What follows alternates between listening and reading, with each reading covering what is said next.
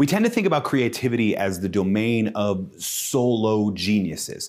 But the truth is that creativity is a team sport, which means that team is gonna need someone who knows how to lead them. Hey leader, David Burkus here, organizational psychologist and author of four best-selling books on helping leaders and teams do their best work ever. And in this episode, we're gonna talk about how to lead creative teams. You know, creativity has been a team sport for a very long time, but it's only been increasing over the last five years, 10 years, 20 years, etc. I mean, look at whatever domain you want, whether it's academic publishing and research, whether it's uh, branding and marketing, whether it's filmmaking, whether it's even simple stuff like accounting or consulting or manufacturing. We've seen an increase in teams and the role of teams and organizations and an increase in the problems that have to be solved at the team level, not the individual level. All of the easy problems have been solved at this point in our existence, which means creativity is firmly in the domain of teams.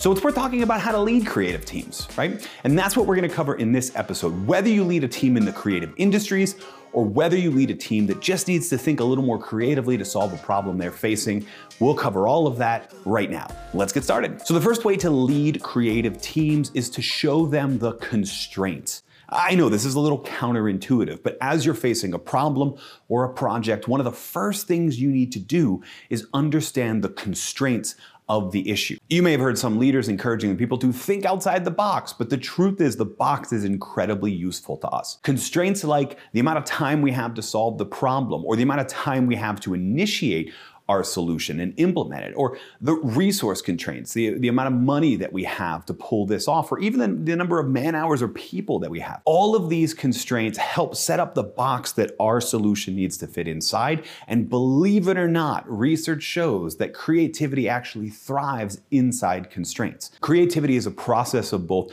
divergent thinking, thinking of lots of different answers, lots of different possible solutions, and convergent thinking, getting those ideas to work together and fit inside our definition, our criteria of success. Another word for that criteria is the constraints. And we don't want to get into a situation where we have fallen in love with an idea only to find down the road that we can't do it because of some constraint that we should have known about ahead of time. So the first step in leading creative teams is to figure out what those constraints are and make sure you're sharing them with the team. And don't worry, because as we know, those constraints will just make them more creative. The second way to lead creative teams is to support their ideas. M make sure you're championing their ideas. Nothing stops the creative flow of an individual or a team faster than hearing, oh, that'll never work here, or we tried something similar to that, or even just, I'm not even gonna fight for that idea with the higher ups, etc knowing that it's not even worth the time to come up with creative ideas is a huge damper. I mean, why try if you know that your idea is not even going to be judged and found wanting, but just not even going to be judged? Imagine what that does to your motivation.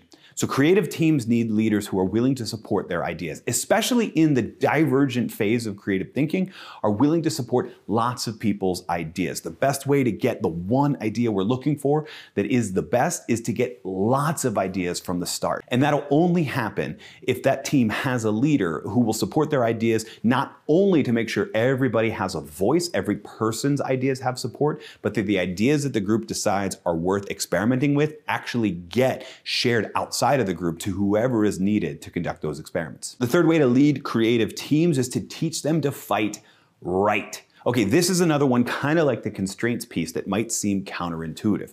We like to think that creativity is, is fun, that when we're spitballing ideas and throwing random things out there, that we're all having fun, that we're jovial. And when there is a lack of cohesion, when there is conflict, when there is friction, that means we're doing it wrong. Now, I blame Alex Osborn, the creator, the person who coined the term brainstorming, because one of his rules of brainstorming was no idea is a bad idea.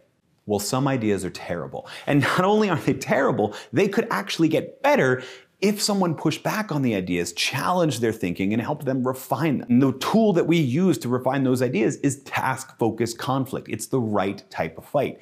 And creative teams need leaders who will teach their people how to have that conflict and also how to have it in a way that is respectful, that stays task focused, and is done with a spirit of making the idea better, not just shooting down the person. So it's not just teach them to fight, it's teach them to fight right. The fourth way to lead creative teams is to test what you can.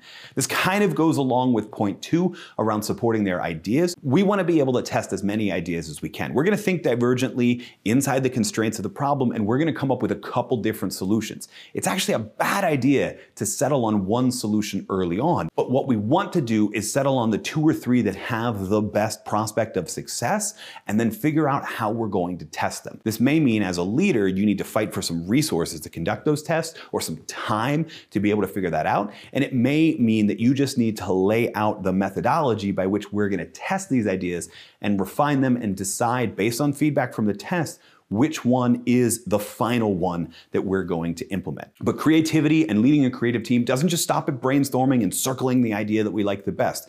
Creativity continues into the test because after all, every idea is really just a prototype, a temporary idea that we'll put out in the world, get feedback, and refine. And creative teams need that everything is a prototype mentality. And the final way to lead creative teams, or maybe not the final way, but the final way for this episode, because you know, everything's a prototype and based on your feedback, we might do another one. But the final way in this episode to lead creative teams is to celebrate their failures. And what I mean here is not the colossal failures, the, oh, we tried this and we lost hundreds of millions of dollars and we wasted all of our time. Here's a trophy. That's not what I mean. What I mean is to celebrate the learnings that come from those failures.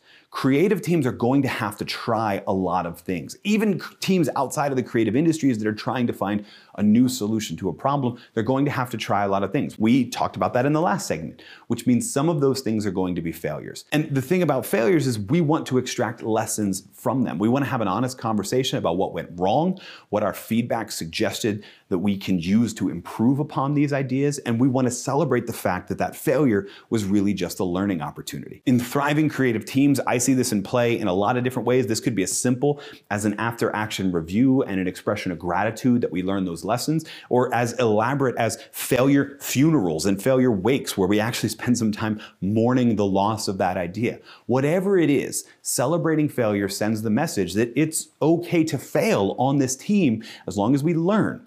By the way, if that comes off as a little weird to you, why is it okay to fail? Remember our first point part of understanding the constraints of the problem we're working with is understanding the constraint of how much we can risk in order to learn and still not have that affect our final success. That's why all five of these, showing the constraints, supporting their ideas, teaching them to fight, testing what we can, and even celebrating failures are not a step-by-step linear process and they are not pick one of these and apply it. We need to be doing all five all at once to help shape the culture of the team into one that is willing to fight for their ideas, test them, fail them, and see that failure as a learning opportunity and one step toward the solution that we're looking for. But you do have to get started somewhere. So think about your team and maybe which one of these your team is lacking the most and make a point to emphasize it in the next week. Then emphasize the next one in the next week and moving forward. And in five weeks, you'll be amazed at what you found. You'll find that you've changed the culture of your team.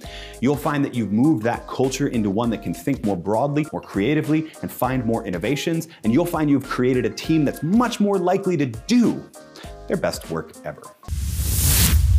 Hey, thanks so much for listening to this episode. If you liked it, make sure you subscribe to the podcast. And while you're there, leave a rating and review because it helps share these messages with many, many people. And if you really liked it and you want to go deeper, then check out the amazing resources we have for you at davidburkus.com slash resources. Guaranteed there's something in there that'll help you or your team do your best work ever.